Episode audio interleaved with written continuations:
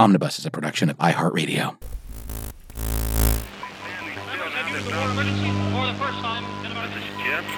And, uh... receiving this message. We are Ken Jennings and John Roderick. We speak to you from our present, which we can only assume is your distant past, the turbulent time that was the early twenty-first century.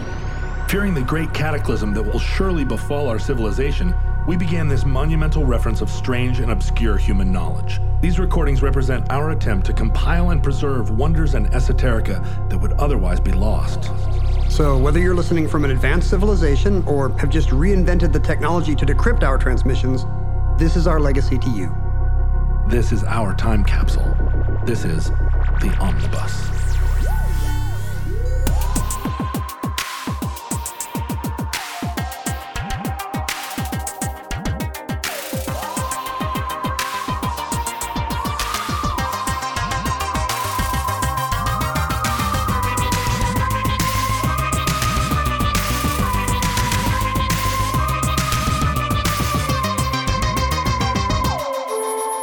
You have accessed entry one two eight three dot J B two three one seven, certificate number two two four zero zero. Ted Danson in blackface. Hey, uh, Sammy, this guy over here uh, doesn't believe me about your bar slide. Uh, would you mind serving one up just to save my good name? My pleasure, Glenn. Thank you, Sammy. Let's uh, clean this garbage out of here. Clear the runway. Okay, Sammy, anytime you're ready. There you go, Sammy.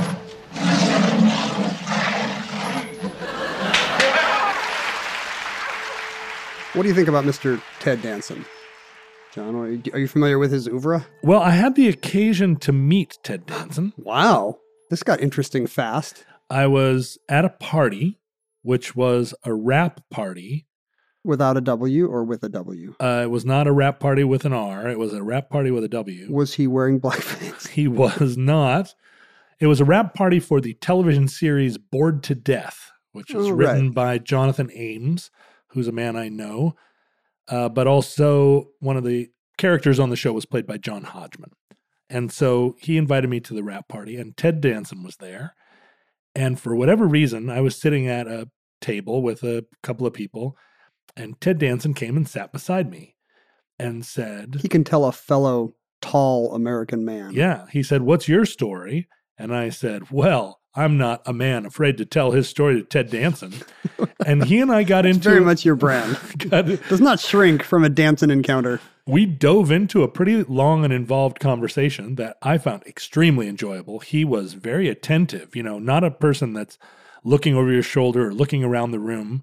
He really gave me his full attention. Don't you find that often with, with famous or successful people, that yeah. they really do have that power just to bowl you over with their charisma and put you in their laser gaze for a few minutes? one hundred percent. I don't, I couldn't tell whether he he was just like acting like he was interested, right. but he was uh, asking really salient questions. And uh, there were a couple of pictures taken of the moment. And I was, you know, people were doing sort of candid snaps. And unfortunately, at that stage of my life, I was carrying a little extra weight and was wearing adult braces and had an unfortunate set of glasses on that are like, you know, I have a, quite a few pairs of personality glasses. I, I remember this era. Yeah. And Ted Danson looks like he's carved out of mahogany, right? There's no fat on him. There's no... So it's really unfair that he has that jawline and then the hair just turned white. Yeah. And he's... obviously like tall and handsome. And so although a picture of me just sitting alone from this time in my life, I wouldn't probably put it as the like front page uh, on a website for me. Like I, I look like an undercooked scallop that's wearing braces, but sitting next to Ted Danson, who looks like a hickory stick, uh, the contrast couldn't be more telling. And so although- Is it, it on the front page of your website? It's not. You and Ted Danson? Uh, so it was- like a great moment for me, and I came away really liking Ted Danson, but it's also colored by the fact that the only physical memory I have of it is this photograph that I hope no one ever sees. You're kind of blurry in the picture, even though you're in perfect focus. I'm in perfect focus. It's just, I am personally like a blur. Well, this is an odd turn because, you know, I'm a fan of Ted Danson's work, but I don't want to get into a, a scandal or controversy in his career of a friend of yours. Oh, well, no, no, I don't think Ted Danson would remember me. Although if I went up to him I, and I said, remember that great conversation we had at the Bored to Death rap party? And what if he says no, and then you're like, one second, and you kind of put your head in your hands and you kind of fiddle around and you come up with a crazy pair of glasses connected to a weird nose, connected to a weird mustache, connected to adult braces. If I just went and got a scallop from the from ca- you know, like cast services and said, hey, now do you recognize me? I am, we should explain to the future that Ted Danson is kind of an odd niche in our culture. He's kind of a universally well-liked, seemingly always present, genial situation comedy figure. He is surprisingly resilient. You would think that Ted Danson, having been a star on the enormously popular T V show Cheers, would have, like Alan Alda, kind of like gracefully retired from public view, but he continues to resurface and be beloved, starring roles. He's on a lot of like popular. Yeah, he's had a series of successful comedies following T V shows. Cheers. Yeah. Uh, and he still has the same kind of presence. The funny thing is on Cheers, he played a kind of a former ball player and a, a dim-witted bartender. Yeah. Like he was kind of. Bar owner. Yeah, the owner. Yes, he's the owner of Cheers. And he's kind of a dumb guy. Yeah, right. Uh, dumb but handsome. Right. He's kind of a, a good-looking himbo type.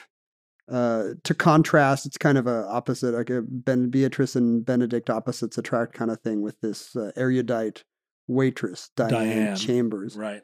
And the bar's in Boston. I'm sure she could find any number of dumb lunks around. Well, Diane Chambers is working there because she's secretly in love with Ted Danson. That's the whole, that's what makes it twist. But she can't lower herself to his level, but she can't bear not to be around him. Cheers had two actors, Ted Danson and Woody Harrelson, both playing dingbats. Well, and also the the Who guy before, like Coach, Coach, the guy before Woody Harrelson was like the dumbest of the three. But uh, the two of them, not Nicholas Colasanto, R I P Coach, who passed away after the first season, but mm-hmm. Woody Harrelson and Ted Danson have both gone to amazing careers not playing dumb guys. Right. They, they somehow got away from the the dumb guy stigma, and we barely remember that they were total blockheads. Maybe Cheers. Maybe that's why, because Alan Alda played a sort of self-righteous liberal overtalker on MASH. The and Korean that, War is bad. And that seems to be remember, uh, what he his is classic in, line, in the Korean War is bad, yes. from, from that classic map, MASH episode, the Korean War is bad. Yeah, where the, where the camera like went uh, sort of on a on a crane, like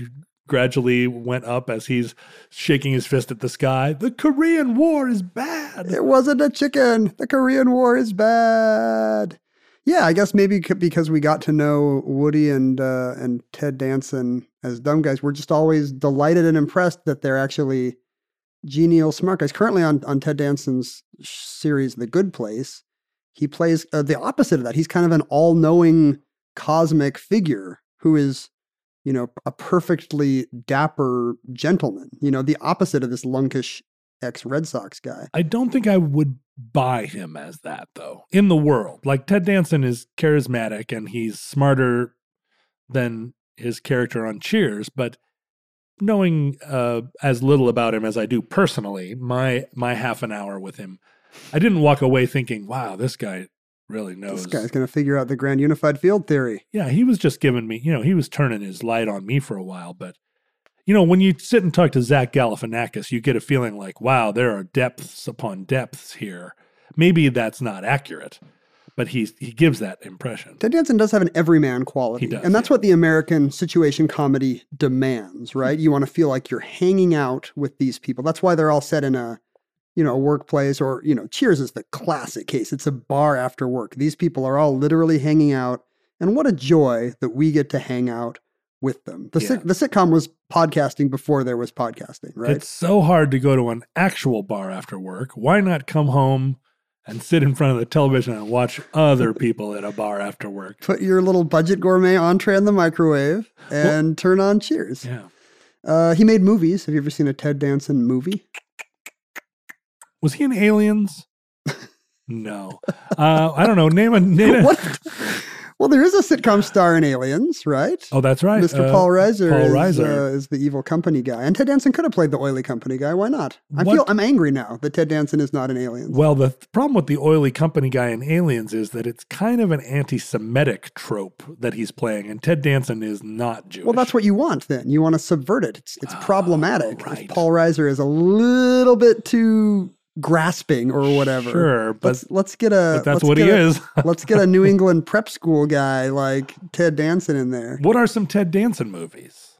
Oh man, I, I can't believe you're not a. Are they all about baseball, or, what, or are they all set what, in a bar? What would a Ted Danson fan even be called? A Danson Queen. We're the Dancing Queens. Oh, where's the where is my lack of bell? I am Tyler Durden's lack of bell. You're handicapped. You're hamstrung today. You're, I've hidden your bell, John. This is like a you know this is a, the ticking clock of the supervillain. Your bell will die at midnight if you cannot f- solve these clues. Yeah, we are in a we're in a recording environment that has a lot more reverb than normal. Yeah, we're uh, we're in the uh, we've moved from the bunker into a full cathedral. As we walk around the town. Oh, wait a minute. Was he? Oh, he was in Three Men and a Baby, he, wasn't he? He's not just one of the three men. He is the father of the baby. I think he's a, an architect or oh, something. Wait, I didn't know that we... Were you supposed to know who the father was? I thought the whole point of the three men was that none this of is, them... This is not Mamma Mia. I don't no. think it's... It's not a paternity test no. gimmick. If I remember right, you know in advance that he's the one whose whose ex has delivered the bundle on the, of, of joy on the doorstep. I see. I he, see. Before his sitcom career, I think he's the he's kind of the the good looking sec- other guy in uh, in Body Heat. Oh, okay. The William the William Hurt movie. If you need somebody else with a square head to stand up to William Hurt. Um, I'm trying to think of another movie here that he might have been in that I might have seen. Uh, a lot of T V shows. He's done a lot of T V. The most relevant one is nineteen ninety-three's Made in America. Which, oh, no, no, no, wait. He was in Saving Private Ryan. I saw that oh, just recently. He does have yeah. a he does have a cameo in Saving Private Ryan, which I'm actually against. Oh, really? Yeah, because suddenly it's, you know, Ted Danson. Uh, right. I mean, yeah, if, if, right. you, if you knew going in, Ted Danson is one of the guys. That's one thing. Sure, but Tom Hanks, I mean, you can't, the whole movie, it's not like you believe, oh, these are real guys in but, the world. But it's because like, it's Tom Hanks from the beginning, you're like, I am on board with this movie being about a World War Two guy who happens to look and sound a lot like Tom Hanks. Who's who's like the guy from Bosom Buddies. But let's say suddenly, it's not Tom Hanks, suddenly they go into a canteen and Tom Hanks pops up. I would yeah. be like, whoa, hey, hey, hey. Yeah, that's Ted Danson true. Is somebody's commanding officer, I think. They're, yeah, they're, he's a, they're using his height and his chin effectively. He's a captain of some kind. The the maybe the most relevant movie here is nineteen ninety-three's Made in America, hmm. which kind of does have the gimmick you thought Three Men and a Baby have. It's about a, uh, I think it's a young black girl who finds out that her dad is a white guy. The sperm donor actually was a white guy, and I think this is unbeknownst to her mom as well. And this is the movie on which Ted Danson met American comedian Whoopi Goldberg. Oh, and they were in a long-term relationship, weren't they? Not then. At the time, he was in a long-term marriage, which ended shortly after his very close friendship and then romance began with Whoopi Goldberg, with Karen Johnson, the comedian who became a eighties and nineties movie star oh. uh, under her stage name of Whoopi Goldberg. And this is in the early nineties when a celebrity interracial relationship like that was maybe not as common as it is now, maybe worth a little more headline ink. And this is a very interesting time in America's racial scene anyway. In March nineteen ninety-one, a Los Angeles motorist named Rodney King refuses to pull over after he's cited for, after he's caught speeding. He's afraid he's not going to pass a breathalyzer, and the whole thing turns into an awful beating, which is caught on film. And I don't know if this is so much true for someone a little older than me than you, but this was a real turning point in how I thought about race in America. It was a real wake-up call to people who thought that racists were buffoonish Southern sheriffs who had all been solved by Martin Luther King thirty years ago, and now things were on the whole pretty good. Yeah, the, the eighties were a period where I think there was a lot of understanding that the crack epidemic was viewed within the black community as the product of an institutional attempt to destabilize African-American culture in the United States. And that was not the sense of it in the white community. Right. So these were competing narratives of what was happening in black-white relations throughout that period. But there was a feeling that we were entering into an era where uh, the races were going to find a Pax Americana and work cooperatively, you know, best exemplified by all the Denzel Washington movies where Denzel's race is never referred to. He's just the, you know, the star of the film. We did it. It's a colorblind society. That's right. Just like that one Martin Luther King quote that white people like, and let's not remember any of the rest of his work. And Chuck D was trying really hard to explain to us that that wasn't a universal perception. Yeah, but it, it turns out that you could either believe the Chuck D version, or you could believe the version from all these Rob Reiner movies about how racism had been fixed, often by really well-meaning white people. Right. And things were pretty good now, actually. But, but Rodney King and the subsequent riots uh, were a, a shock to everyone's system. And and um, Do the Right Thing, the movie, also was a, a extremely popular movie and a real shock to the, white America. The following year, a real... Yeah, and remember how white America was so worried that there were going to be riots in the theaters? Don't go to Do the Right Thing. What if there's an unruly urban crowd? Well, this also happened. The movie Colors came out, and there were apparently... New Jack City, I yeah. think, same thing. So it was a period where uh, there was a heightened, a newly like heightened paranoia and anxiety within uh, white America that uh, I think thought that the eighties were a period of healing and a period of... Sure, uh, the hippies had all grown up, and they were now... comfortable suburban moms and dads. Bill Clinton, often referred to as America's first black president because he was very popular in African-American like circles. You know, the L A riots that resulted in April nineteen ninety-two from the acquittal of these four officers on most or all of the charges by, I believe, an all-white jury, or at least an all non-black jury. Mm. Maybe they were all white. Um, really did fuel a lot of, you know, it's what led to the ending of Do the Right Thing. It's, we didn't know it yet, but it's what led to O J getting away with it. I mean, it really did change the shape of how we thought about race and law enforcement in America. And the same month as the L A riots, the Rodney King cop verdict in the L A riots is, uh, it's it's a bummer that we always say the Rodney King verdict. It's not his verdict. It's the four cops, Stacey Kuhn and whoever the other three cracker cops were. Um, the very same month, Ted Danson and Whoopi Goldberg make Made in America. Not a movie classic, but it's the thing that starts their romance. And the following year, in October nineteen ninety-three, when they're still a couple, Whoopi Goldberg is chosen to be the honoree, would you say, the target at a Friars Club roast. Oh, wow. Now, these, this is before the Friars Club roasts were widely uh, broadcast on Comedy Central, right? They were still a kind of right. exclusive event that happened outside of the public eye. The Friars Club is a private club in New York that kind of started as a Broadway slash vaudeville entertainment scene, place for entertainers to hang out. And it quickly became dominated by the comedy side of the vaudeville scene. They would do tributes for their big names. But uh, around the fifties or sixties, they started to do a kind of event called a roast, which was this weird kind of comedy kabuki pageant whereby Uh, everybody's peers would get up and just say awful things about Jack Benny or right. Sid Caesar or Milton Berle or Groucho Marx or whoever it was. And gradually that extended to awful things about every other comedian sitting on the dais so that it, you know, yeah. the roast just becomes like uh, an example of like the most awful humor you can.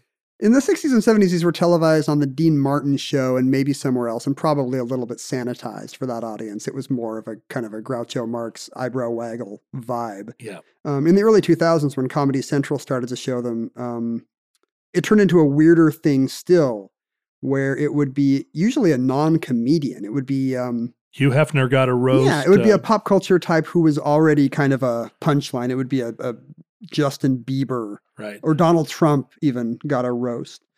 And some comedians would get up and do a series of just awful over-the-top insults. And uh, on the comedy in the Comedy Central era, non-comedians as well. For some reason, suddenly it would be Martha Stewart getting up and somebody had written her a series of jokes about Justin Bieber or... Usually they had an association with the person being roasted. But sometimes it was just Shaq. Yeah, suddenly right. here's Jewel. Like, why, why is Jewel roasting...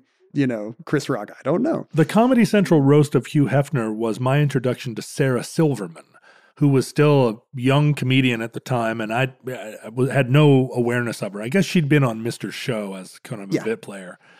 But uh, she was so ruthlessly funny on that roast of Hugh Hefner that I was an immediate fan and, like, sought out everything she'd ever done.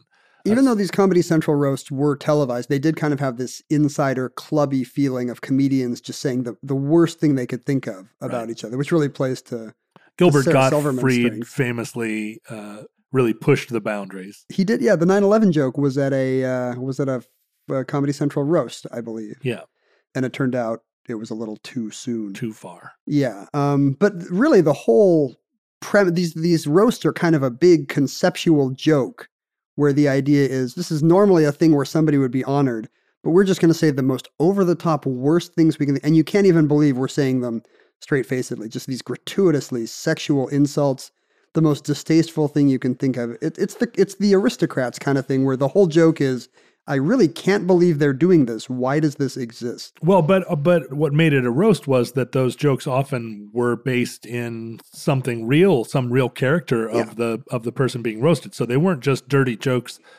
flown in from out of state. They they often pointed up real foibles in the the roastee. Sometimes they were, but you're right. Like the the vibe, the gist was always like Milton Berle steals jokes, or like, you know, right. they would really go through somebody's resume and talk about all the unsuccessful movies they made or all the terrible things that Trump had done. And it's a really funny kabuki thing because the person will be on the dais just kind of laughing along yeah. as every uh, awful thing in their resume is just brought to light. And then each comedian goes, actually, you know, really love you, man. You're the best. You've been great for my career. Big hug. It's all in terrible taste, but it seems almost beside the point to even mention that. Which I, I remember thinking that when I went to see Book of Mormon on Broadway, you know, people would be like, oh, you're Mormon. What did you think?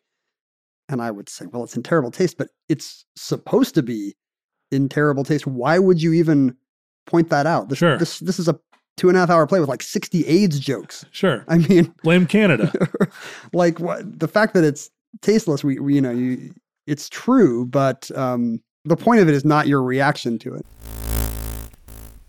When it comes to meat, quality makes a huge difference in texture and taste. And even though it might be better for you and the environment, a lot of the higher quality meat you find at the grocery store is just too expensive for most people's budget. Thankfully, there's ButcherBox. ButcherBox believes everyone deserves access to high-quality, humanely sourced meat at an affordable price. That's why each month, ButcherBox ships a curated selection of the finest cuts right to your home. Choose from one hundred percent grass-fed and finished beef, free-range organic chicken, heritage pork, wild-caught Alaskan salmon, and sugar and nitrate-free bacon. No antibiotics, no added hormones, just meat the way meat should be. And right now, you can get two pounds of ground beef and two packs of bacon absolutely free, plus twenty dollars off your first box when you visit butcherbox.com slash iHeart or use the promo code iHeart at checkout. That's butcherbox.com slash iHeart or use the promo code iHeart at checkout. Uh, so it's, you know, so this is an environment where shocking, distasteful material is ubiquitous, is expected. You know, it's only odd now when somebody doesn't do it. Did you ever see the James Franco roast where Andy Samberg just says nice things about him? No. it's, somebody, it's the only time anybody ever sees one of these routines is somebody actually doing anti-jokes. Like uh, Andy Samberg says, Oz the Great and Powerful, no, more like an amazing movie that transported me to a fantasy wonderland. And then there's a long pause and people realize there's no insult like that to the joke. Norm Macdonald did it to Bob Saget too. But those are the exceptions. Like, really, it's all just comedians kind of elbowing each other in the ribs and saying awful things about each other. Milton Berle said it's just a way to say we love each other. Right. Because comedians are broken people. They are deeply, deeply broken. So on this particular night in uh, October nineteen ninety-three, it's not actually at the Friars Club monastery because it's for a huge crowd. Woody, Whoopi Goldberg, uh, you know, she runs these comic relief benefits with Billy right. Crystal and Robin Williams. She's one of the biggest stars in the world. She's won an Academy Award. She has an Oscar for Ghost. She's on the Starship Enterprise dispensing advice even to Captain Picard. Oh, I forgot about that. She's got a weird satellite dish of a hat, sure. so that enables her. She's like a, nobody's ever talked about this, but it kind of tr- it kind of feeds into the kind of the mystic black person thing mm-hmm. that you saw in a lot of movies at this time. Well, and it did, the hat very much looked like a sort of African style of clothing. It's a purple church lady hat, yeah. but like with a... with a twisted kilt. Like yeah. it's a it's a sci-fi take on it. But she was an enormous star and kind of ubiquitous in the culture. Like you say, she was not just starring in movies and T V, but also doing benefit concerts. She appeared everywhere. Yeah, and her stand-up was, a lot of her material was about what it was like growing up as a disadvantaged black kid. So there was kind of a social conscience aspect to her work. She was associated with the character she played in The Color Purple, who had the same kind of rough upbringing. And so three thousand people fill up the New York Hilton to see this roast of Whoopi Goldberg. And I believe the very first uh, speaker, the, the person who kind of kicks it off and comes out as the M C, is her current boyfriend, although I think they're kind of being coy in the paper still, Mister Ted Danson, who has just wrapped Cheers, one of the best-liked, affable, white-bread guys in America that no one ever has a bad thing to say about. Right. Big star also. Huge star. Everyone's wondering what his next act is after Cheers. He's starting to do movies.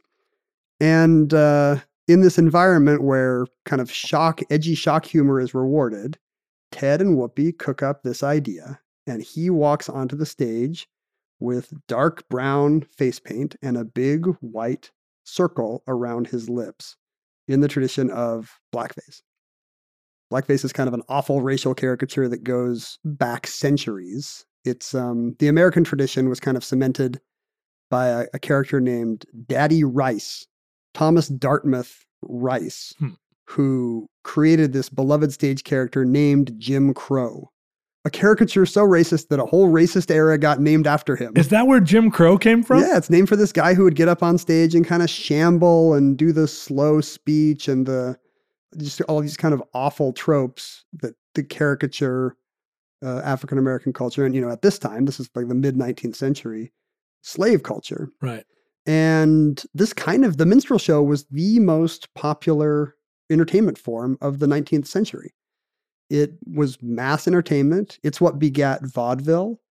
It kind of had these two-man, these two-man, uh, two-hand sketches by these two characters called end men, which were then bracketed by a, a single monologue by a different performer. So they created both sketch comedy and stand-up comedy. Like so much of our entertainment comes through minstrel shows, which were deeply racist. Performers would just burn corks and like rub black stuff on their skins and leave these exaggerated circles around their mouths, and then do awful, awful caricatures of African-American speech and behavior and music and dance. So there's a, a long tradition in theater where actors are representing, at, at first in Greek theater and in the Middle Ages, women weren't allowed to perform on stage. All those roles were played by men. And uh, of course, Othello is a, a Moor, always probably played by a a white actor. Until the twentieth century. Uh, in blackface. Yeah. And during this period in the mid-nineteenth century, there it would have been impossible for a black actor to appear on stage in any capacity playing an African-American of any type. So this would have been in the spirit of the theater, Western theater, where right. white actors played every role. And kind of, the you know, it shows that even in this century, the white appetite for um, African-American culture, like we want to see what this music and this dance is like. Although I think according to a lot of scholarship about minstrel shows, the music and the dance and the vernacular and the stories and the customs and the skits were not terribly authentic. Like a lot of them were just dreamed up by the white performers straight from their own Appalachian sure. folk or country tradition. And really, you know, these people were not super troubled by whether or not these were actual folk songs that a real black audience would have recognized. But this would have been the a period where the threat of black equality or integration would have been a real bugaboo for whites nationwide, in the North as well as the South. And the stereotypes you see in the minstrel shows are kind of comforting to a white audience. You know, blacks are painted as slow and cowardly, helpful, lazy, yeah. you know, subservient. Obviously, you know, nothing to worry about. They're not going to make trouble. They're just kind of silly comic figures. So there's this real loaded history to doing something as simple as putting dark pigment on your face and a circle around your mouth, yeah. which obviously Ted and Whoopi were aware of. You see that a lot in uh, in comedies in the in the nineteen eighties. Uh, the Asian character is always like a bumbling goofball, somebody that's that is sort of hyper formal or or struggling to understand how to use a fork or he, whatnot. He's often emasculated. Yeah. Like he's always hitting on Molly Ringwald or the other white girls, but um, he's a figure of fun because of course no one's ever going to date an Asian. And at that point in the nineteen eighties, I mean, all of our, all of our anxiety about the decline and fall of American manufacturing, it was all the, the threat of, uh, of the Japanese and Asian sort of ascendant. I wonder if that's true. How much stereotyping really does come out of like your fear of replacement? Because if you think about the stereotyping of Chinese in the early part of the twentieth century and late nineteenth century, as they came,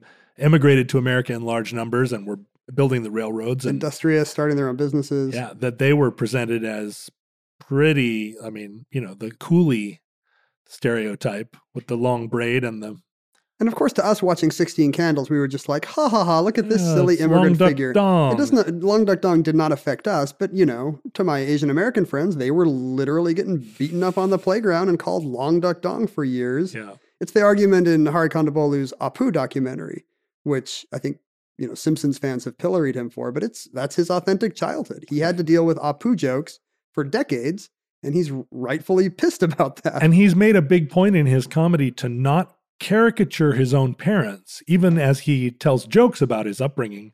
And his parents do speak in an Indian American, you know, pretty strong accent, but he refuses to. He will not do the accent. He right? won't do the accent, even though he knows that it would be comedy, you know, it would make him more of a mainstream comic. I think all these Desi actors have, you know, have to decide, am I going to do the funny voice to be the cab driver, or am I going to tell my agent I'm not going to do it and probably work a fraction as much? Well, and so when when black actors did start to appear in on American stages and in films, they would even do minstrel shows. They yeah. would put on the burnt cork on their actual brown faces. Um, they would dress up, and after the Civil War, it was not unusual to have troops of actual black actors doing minstrel shows in the same kind of upsetting, outlandish minstrelsy. I've talked to, you know, speaking of Harv, you know, he's from here in Seattle. Hari is a Seattle comedian, yeah. And I've talked to him at length about, you know, some of his social concerns and how they overlap with comedy. And, uh, you know, this idea now that we we really should think about our jokes and think about what the side effects are is kind of new, and is, is, is really something that riles a lot of comedians up who really feel like a laugh is a very instinctive thing and you don't want to mess with it by questioning too much or asking, you know, why that joke works or doesn't work. Hey, if the audience has laughed, the audience has spoken. Well, and the entire idea, the contemporary idea that you don't punch down, you punch up. And, you know, comedians of certain stripes and certain demographics, right? They they feel like that's too difficult a, a line to draw. What's up, of, what's yeah, down? A lot of tribalism has grown up around this idea that, uh, man, I can't believe they're even policing our jokes now. So really, you know, which side of that divide you're on doesn't really hinge on any specific joke or comedian or social view or or theory of comedy. It really is just like, am I the kind of person whose cable network tells me to be mad about racism, or the kind of person whose cable network tells me to be mad about the P C thugs coming for the comedians? It's really a... I told somebody, I had a guy over here yesterday um, doing a T V thing, and he saw my book about comedy and was like, in my opinion, comedy's gotten a lot worse. And I was like, yeah, yeah, you know, you're a middle-aged guy, you know, tell me about how you loved Steve Martin or Eddie Murphy or whoever your guys were. And he was like, they just can't say what they think anymore. There's too much, you know, and, and, yeah. and he had a whole theory. P C culture. He had a whole thing about P C culture. And, uh, you know, this is this, uh, this nineteen ninety-three roast is a real flashpoint for that. You know, it's kind of a real early test case. It's maybe the first, is it the beginning of cancel culture? Um, what is cancel culture? Just this idea that, uh, I mean, it depends on how you use it. The idea that certain popular names, either past or present, could do something so awful that we just have oh, to decide. They cancel their they're, show they're, and yeah, or you know, and they're metaphorically canceled. Like right. in our hearts, we have canceled them. I see. You know, it could be somebody like Roseanne who's literally canceled. It could be somebody like Bill Cosby whose legacy is canceled. It could just be some talking head who said something dumb, said "all lives matter" on Twitter at the wrong time, not realizing that was a tribalist thing, and suddenly we all have to talk about how they're problematic now. Right. And they and there are a lot of occasions where someone is temporarily canceled, or I mean, you're not, you're right. not allowed to. Well, the world still waits in the wings to see what Louis C K I mean, he still could walk out and say the whole thing was a was like a prank. In most cases, cancel culture is, I think, some kind of a um a mirage, you know? Yeah. Like like I remember Hari saying to me, like, people are worried about the thought police. There's really no um jurisdiction that actually has a thought police.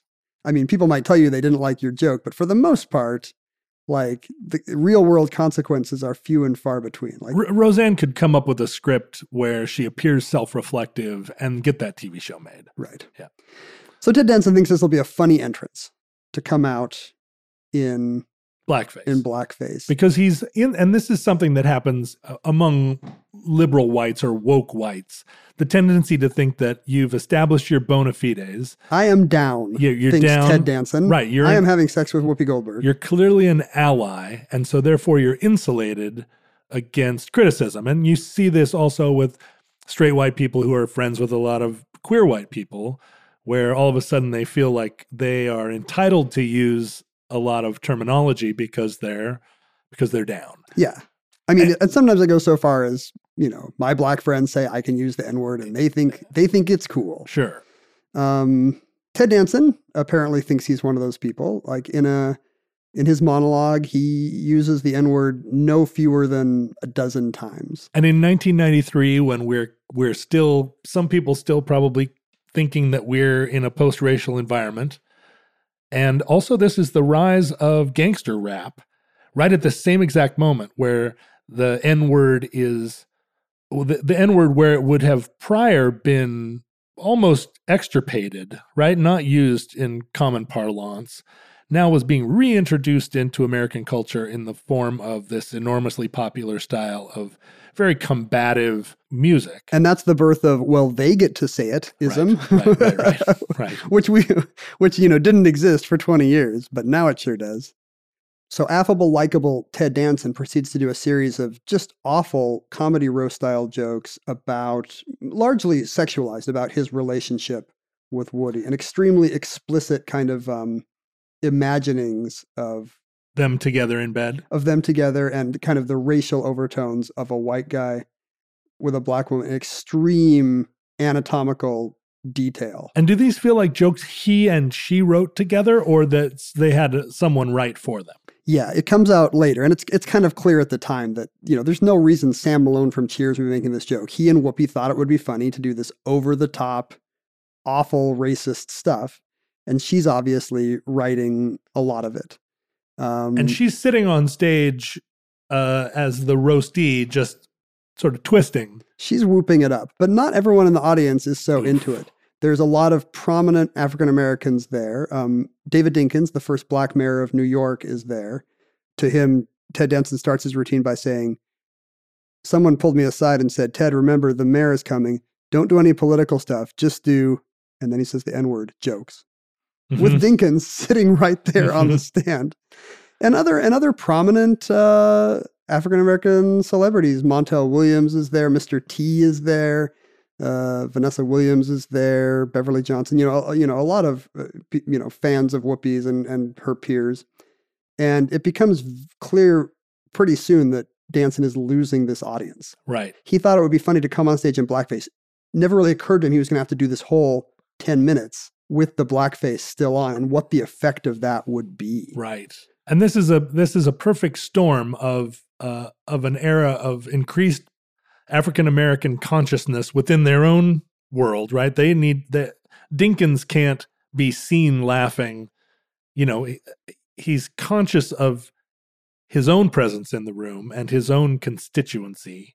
And also it's a moment where Danson's just on the wrong side of a pretty razor's edge of where this, where this, I mean, a, a year before, a year later, he wouldn't have done it. A year before, maybe it would have played to the room in a different way, right? Yeah, he kind of annihilates the razor's edge. Like if there's a line, he just kind of tramps right through it. There's a long routine about how he brings Whoopi home to meet his parents and a series of incredibly racist things happens.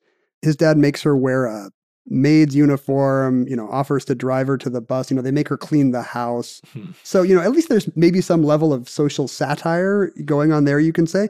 But then he just goes on this very awful detailed thing about his parents catching them having sex and what they're doing in great detail. Like he just goes, so the mayor of New York is on the stand.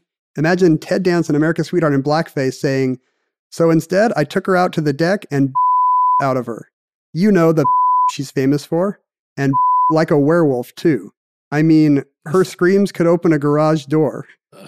It was incredible. Then once the neighbors were standing there, Whoopi looked around and she was pissed.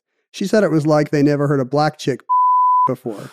And that just got her worked up. And she bellowed, yes, yes, Lily White, good. Exactly at that minute, I heard my mother crack open the door.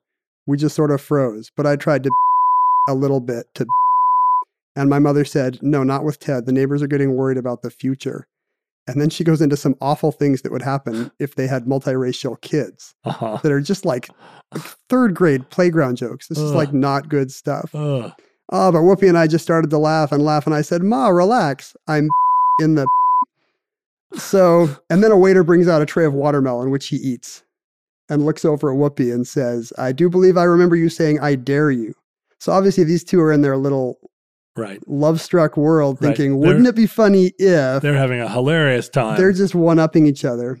And meanwhile, you know, Mayor Dinkins is shaking his head. Right. Montel Williams gets up and walks out. I guess his wife is crying. They've got multiracial kids. He doesn't think these playground jokes about multiracial kids are funny, so they walk out. Right. And a room full of comedians and V I Ps reads the room better than Ted. And I think he knows he's getting nervous. There's a point in the routine where he's talking about his dad looking at photos, nude photos of Vanessa Williams, the, the disgraced sure. Miss America. Right. You know, a scandal from uh, the mid-eighties that kind of had, had some first, racial overtones. The first black Miss America who then it was discovered had posed nude. And in the past, and when somebody else put those photos out, right. she was stripped of her title in a way that perhaps a white Miss America would not have been. We don't know.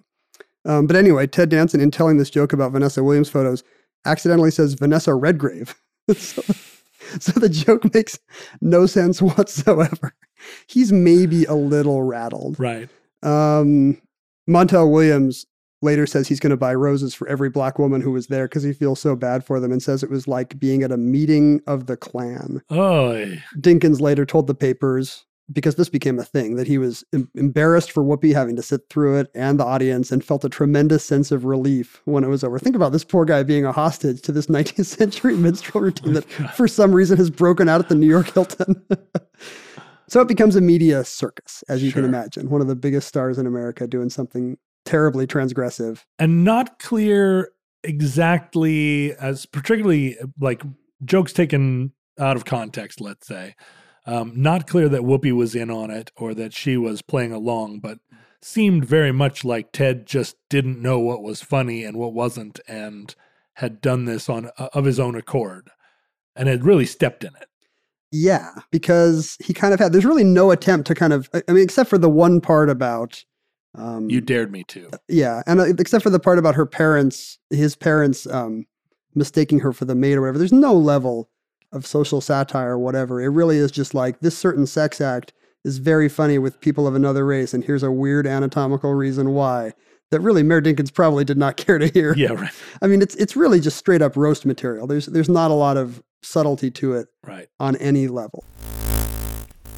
Have you always wanted to learn to play an instrument? Maybe you've even tried at some point, but gave up because you felt lessons were too expensive or that you just didn't have the time. Thankfully, there's Musician. Musician is the fun, easy, and affordable way to learn guitar, piano, bass, ukulele, and even singing. Just download the app to your desktop, tablet, or phone and start playing. Musician gives you twenty-four seven access to a vast catalog of video lessons from professionally trained educators, as well as thousands of exercises and songs across dozens of music genres, all tailored to your goals. And with Musician's award-winning technology that listens to you play, you'll get real-time feedback on timing and accuracy so you can actually see yourself improving as you learn. Start your extended fourteen-day free trial of Musician's Premium Plus package at musician dot com slash start. That's unlimited access to thousands of lessons, exercises, and songs on as many instruments as you want for two whole weeks. Just go to musician dot com slash start. That's Y-O-U-S-I-C-I-A-N dot com slash start.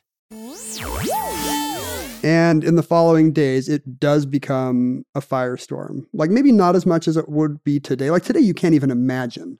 Well, this was trying this. This was at a time when showing up as a white guy at a frat party or a corporate getaway in blackface was still socially acceptable, or at least social. It was transgressive, but not so transgressive that you would be like universally pilloried. Yeah, not, not so transgressive that they would leave it out of the yearbook. Right. You know, as we as we know in our time, it's become a gotcha for many politicians, a skeleton in their closet. That they have in their college the, yearbook or high school yearbook. Right, it recently happened that both the, the what the governor of Virginia and the attorney general, yeah. who, who who might replace him in the case of a, sc- uh, a scandal that took out the lieutenant governor as well, they both had pictures of them in, in blackface. Right. At a you know at a hip hop themed college party. And today, you know, my sixth grader would know not to touch that with a ten-foot pole. Right. But in the eighties, law students were just showing up in blackface saying, what, what? Sure, racist character, racist caricatures were still a pretty big part of the entertainment world. It, you know, it just shows how those lines kind of get drawn arbitrarily. I know those caricatures were just as harmful and awful then, but for some reason, nobody had said, hey, you know, let's take a look at this. As long as Jay Leno is making jokes about Monica Lewinsky or Bill Cosby or whatever, we just laugh. Michael Jackson. Right. Decades of jokes about Michael Jackson being a child molester. And until we stop and think and have to watch the H B O documentary, we're like, yeah, it's funny because he's a child molester. Right. But also in this period, a lot of jokes about Michael Jackson's appearance and his gradual, like, whitewashing of himself. Ted Danson tells a Michael Jackson joke in this routine that, you know, the only thing that could take the media uh, spotlight off of him and Whoopi is if Burt Reynolds and Michael Jackson were caught having sex. I don't understand the joke, but, you know. There it is. I'm sure it was very topical. Burt Reynolds, a paragon of Southern white virtue. So, in the following days, Ted Danson actually does not apologize. Whoopi Goldberg says that she thought he did great and it was all very funny and that if you're a comedian, if you're in on the joke, you would certainly not be offended. At first, the Friars Club apologizes, and then they must have members... To the world. To the world, yeah. Public apology. Right. And uh, to the audience. And but this wasn't a routine that was available for the public to see, right? Right. This is an era when reporters had to be the interlocutor. I think a lot of it came from Roger Ebert, who was in the room and wrote a long column uh, that was not a movie review, but was really like, Ted Danson, what are you doing? Right, right, right. Enough with the watermelon, Ted Danson. So the news gets out very quickly, and uh, the Friars Club apologizes and then backs off. Apparently, I'm sure some of its members were like, you know, with that comedy gold standard that we don't apologize for a jokes. Jokes are supposed to be edgy and offensive. That's a feature, not a bug. Right. And so they walk back the apology and say, you know, given that it was for a private audience, you know, who understand how roasts are supposed to work, actually, we stand by this. Danson has never talked much about it publicly, but he and Whoopi broke up shortly thereafter. Possibly this is a contributing factor. And I think within a year or two, he's married to uh, Mary Steenburgen. Oh, sure. With whom I think it's what it's been over twenty years, and they're still a beloved Hollywood fairy tale marriage. Well, you know, Roger Ebert married an African American woman. Yes, this is not academic for him, right? And you can see that in a lot of his. Isn't there? There's a story about uh, he dated Oprah. Remember? Yeah, that's there's, right. Roger Ebert and Oprah went out on a date once upon a time. So. It's a, one of the strangest things in American history that this beloved sitcom guy did the worst comedy routine you can think of. And then we kind of forgot. Like he... Uh, he walked away more or less unscathed. And it and how how did it happen? Was it just that at that point in time you couldn't be canceled in the same way? Somebody of Ted Danson's level of success, and he maintained his good dude... status? It was probably a sign that it was not seen as such a deal killer then. You know, we obviously agree these jokes were misjudged, but... But Whoopi took some responsibility. Yeah, and maybe that helped. You know, maybe there really was some, you know, the insider status is what helped him skate. But it may just be the fact that uh, no cancellation is permanent. You know, that the culture does move on. Even back then when news cycles were longer, you know, this was this was the biggest story in America. I don't know if you remember this. This yeah, was the I biggest do. story in America for a couple weeks. Yeah. Because what the heck was he thinking? But then the eye moved on. But it is very relevant to our modern moment, not just because we're still seeing politicians maybe resign because of blackface scandals, but just because it's a conversation we're still having about how do we judge jokes? You know, I think um, in general, on the comedy side, the point of view is a joke's a joke, you don't question it. Like, to say this is just a joke is a get out of jail card. And, you know, the laughter should be automatic. But jokes do have external effects, as we've seen now. There's there's some interesting research on this. When I wrote this book about comedy, you know, if you tell kind of discriminatory jokes to a group of people, and then you have them do some exercise based on that same axis, you know, divide up a college budget amongst different clubs, for example, or, you know, decide how these different government agencies might get funded. The group that's been told a series of defamatory jokes about women, gays, minorities, whatever the group is, will actually, they will say that they are not conscious of any bias, that they disagree with the jokes and the premises of the jokes, but they will divide up the budget differently. Yeah. Like, the, you know, hearing defamatory stuff about a group has subconscious effects on us we're not always aware of. Well, and this is the argument again, or the argument in favor of policing content on social media, uh, that Twitter and Facebook have an obligation to take down white supremacist sites, for instance, or um, or sites that advocate violence against the government or other or groups of people, right? Because just exposure to it does affect bias, unconscious bias or or conscious bias. And comedy comes into that because it's a very valuable tool in putting over a point of view that somebody wouldn't be open to unless it was kind of presented ironically. You know, if Adolf Hitler is telling you about, you know, the value of the skinhead ethos and the threat of white genocide, you're not going to believe it. But if Pepe the Frog is, in kind of a silly, winking way, maybe you become open to those ideas because they're being presented in a fun, edgy, pseudo-ironic fashion, and you let it in the door. All of this is happening in a context that we've talked about before, like postmodernism and post-postmodernism, where the idea that language has power intrinsically, how you frame things, how the words you use and the people who are using those words um, have systems of power encoded in it, and words are not just neutral or benign. And I think that that worldview now sort of permeates how we're how our culture is self-constructing and self-interrogating. Uh, and whether or not fifty years from now that will be the way comedy looks at itself or the way we look at comedy, it's it's uh, it's hard to know. But I mean, obviously, Ted Danson would not have felt like a white supremacist in that moment. No. He's the, you know, the good liberal who's convinced of his good intentions and is therefore squeaky clean. Right. Um, and this is really a time when our view of racism was starting to change from, uh, you know, racism is a thing that malicious people do to, you know, what if these discriminatory outcomes are so systemic that even if you don't feel like a bad person, you could be perpetuating these bad attitudes just by virtue of, you know, stuff that's built in. It's it's a bunch of people acting rationally and normally, normally to them, and yet, you know, there's a discriminatory outcome. It's also context. I mean, I think about Ted Danson doing that routine at the Playboy Club in nineteen sixty-two, where his audience is Sidney Poitier and even Bill Cosby. Harry Belafonte. Harry Belafonte. And I don't think that routine would have gone over very well there. But Don Rickles made an entire career out of standing on stage and insulting In Vegas, yeah. every single race, color, and creed, and somehow got away with it because at the end of the show, he said, "I'm just kidding, I love everybody."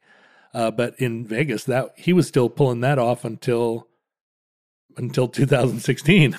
You know, there's also an interesting wrinkle in Whoopi Goldberg claiming that the whole routine was her idea, you know, because, you know, she has not always, since then, she's not always been the person who's been on the forefront of the most woke, the most progressive viewpoint. You know, uh, I have a bunch of D V Ds of kind of old cartoons with awful racist things in them, you know, uh, sure. Tom and Jerry getting attacked by a kind of a mammy caricature or, you know. Felix the, the cat. Yeah. Or there's an explosion and suddenly, you know, Mickey or Bugs or whoever it is has Al Jolson blackface on. You know, right. these, these little cartoons were full of racist stuff that was just kind of comedy lingua franca then that has not aged well now. And these things will inevitably have Whoopi Goldberg in the front of them saying, hey, just because these old-timey racial caricatures were there doesn't mean we shouldn't watch them. In fact, it would be whitewashing the past if we didn't, you know, if we pretended these things didn't exist or if we censored these cartoons. Well, you know, that idea, the idea in the eighties that we were moving into a post-racial society was not just a like a white culture fantasy. That generation of black middle class, uh, you know, yuppie, baby boomer, black middle class also aspired to that and and wanted to promote it and believed that it was possible. It was working for them. And, and it's unanimous. White people would watch the Huxtables and think like, yeah, this is great. Like, look, look, we figured it out. So as, you know, as Oprah became the richest woman in the world, I mean, this was supposed to usher in a new era of opportunity for the black middle class. And so they were all devastated to find that, I mean, they were prepared to put that police brutality stuff uh, behind them as well. And then all of a sudden it was shoved back in everybody's faces. And it was a so, somewhat of a litmus test, like, Whoopi, are you going to, which side of this divide are you going to be on? And you don't want to, she doesn't want to be an au fait. To this day, she's very much of that generation. You'll see her on The View, you know, defending Bill Cosby for a long time, for example, you know, just because she's not on the forefront of the, you know, of the right opinion on these things. Right. And the, the, the you know, the right current opinion. And, right. and, uh, and who knows what, uh, whether we turn a corner and are, and are striving for a post-racial society again, and, and on what terms. And I guess that, yes, we always are going to strive for that. It's the terms of engagement that keep needing to be reevaluated. Yeah. You know, if nothing else, I mean, I don't think this is justifies Ted Danson, but, you know, I, I think having these conversations is really interesting. And, you know, it, it's good to kind of articulate, you know, why we should not have a white sitcom star doing blackface, or to what degree it's, you know, the the irony and the history of it is acceptable or or isn't. I mean, you know, to have something to say in response to a joke you don't like and to start a conversation about it does not have to be a slight to the comedian or a slap in the face. I mean, that's the trick, right? Hari Kondabolu. And he said to me many times that the pronunciation of his first name is a struggle for him because white people call him Hari. Yeah. And the actual pronunciation, he sat and said, Hari. It's a schwa. Hari. And I'm like, ha, ha, Hari. But he's not trying to create a, a, a world in which uh, the white middle class is excluded. He's trying to expand the the opportunity for a larger group and create a safer environment for a larger group of people. And to talk about the implication of a joke is not to, you know, rebut or negate the joke or shame the joke in any way. You know, it's like the the Emerson thing, let me never fall into the vulgar mistake of dreaming that I am persecuted whenever I am contradicted. Right. I mean, I went through, throughout the nineties, I w- worked in a gay bar. I had a lot of, uh, I lived on Capitol Hill in a community where being queer was the norm. And I, for a period, I think, and maybe unto now, identify as a queer adjacent person, right? I have a lot of predilections that aren't just sort of Christian dad at a Hooters. But I thought for a period there in the transition between the nineties and the two thousands that that entitled me to use a lot of language that I felt was inclusive within our special world. Um, because there was a lot of argument in the early nineties to take back that language. And that was why the N-word became popular again, why... Why? Even the word queer, which you just used. Queer. You know, that was a slur when I was a kid. Sure, it, it absolutely was. And taking back that word, taking back... Uh, the word that is synonymous with the British cigarette, you know, there are all these words. And I really did feel like I was entitled to use those words because within my community, it was a lingua franca. And like a lot of people my age, resisted being told by outsiders that I was not entitled to use that word. People that didn't know me, didn't know where I was from, what I'd been through, you know, that some twenty-two-year-old was going to stand there and tell me that that word wasn't mine to use. And it took me a long time to, not a long time. I mean, clearly. Last after, Wednesday, after for a, the last time. After a while and after some close consultations with people I knew. I mean, but even Dan Savage, who I think, you know, was a hero of the gay rights movement and of our time, um, he had. He's had to stop responding to his letters. Yeah, or, you know, dear the, the the gay F word, right? Right. Well, ultimately, as two white guys doing a podcast where we talk about the past in order to enlighten the future, we um, are the, we are probably the wrong messengers for this. Well, no, I don't think so. I think we are in the middle of a of an era, and it's easy when you're in the middle of an era to think you're at the end of an era. And really, this is, you know, we're in the thick of a cultural conversation where the we can only prognosticate the end, or, or, or not. I don't know if there is an end or if we're seeking an end. I think the American experiment has been to aspire to greater equality and greater inclusiveness in everything we say and do. But at least there are some things that unite us. Like, I think no matter what your race, color, or creed, we can agree today that Sam Malone from Cheers should not get up on a stage in blackface, say the N-word twelve times, and then eat a tray of watermelon. He's certainly not forgiven just because Whoopi Goldberg says she wrote it all. on his behalf. And that concludes Ted Danson in Blackface. Entry one two eight three dot J B two three one seven, certificate number two two four zero zero in the omnibus.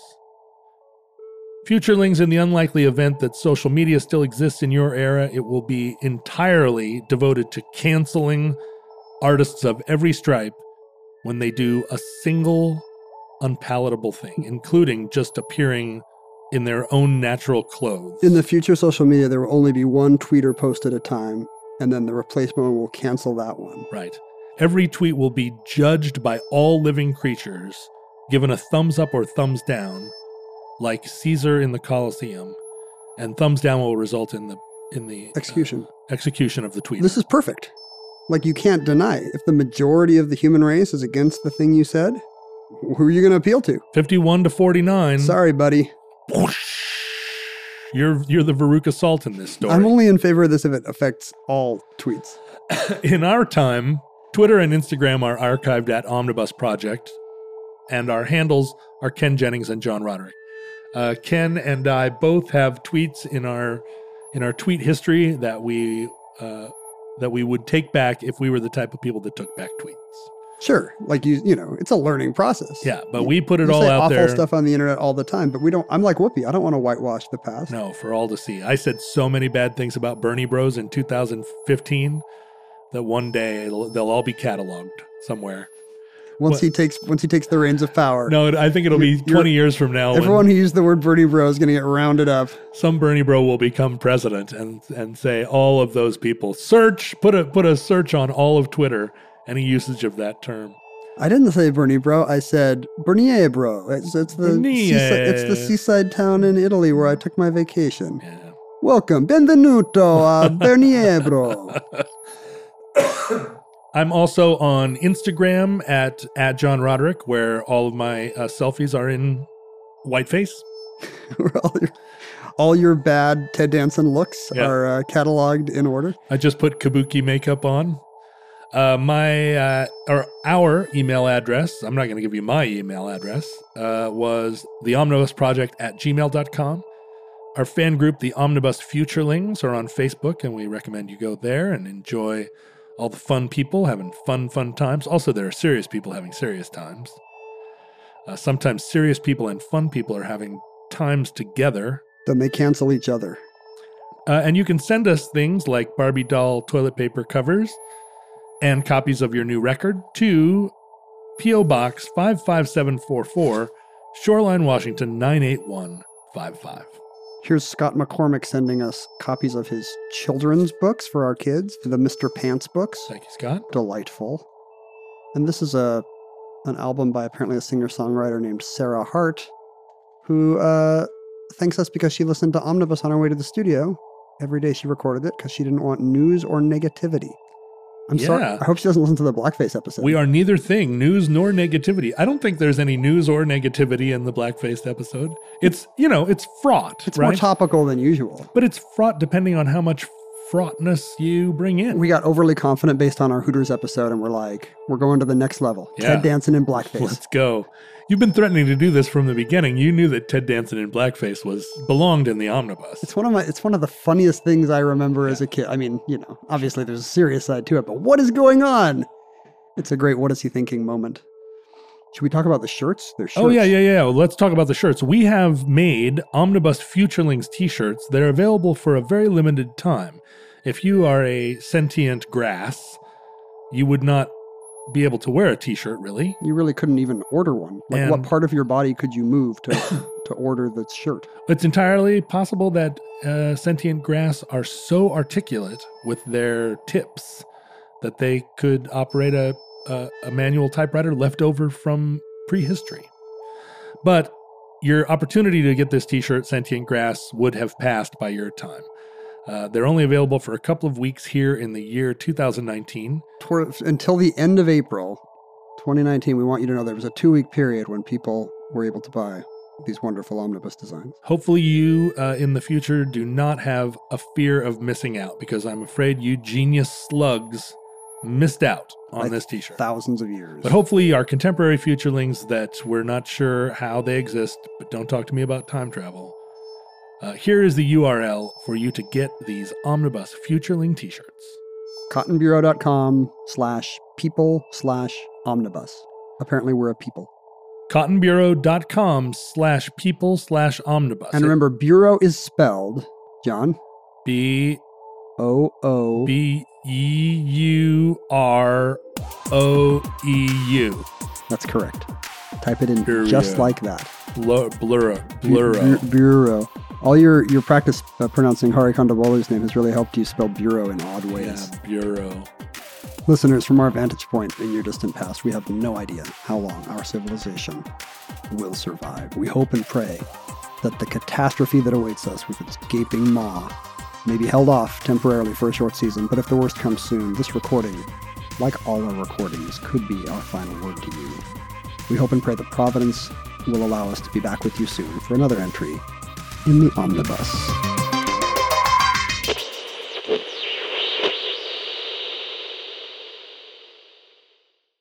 For more podcasts from iHeartRadio, visit the iHeartRadio app, Apple Podcasts, or wherever you listen to your favorite shows.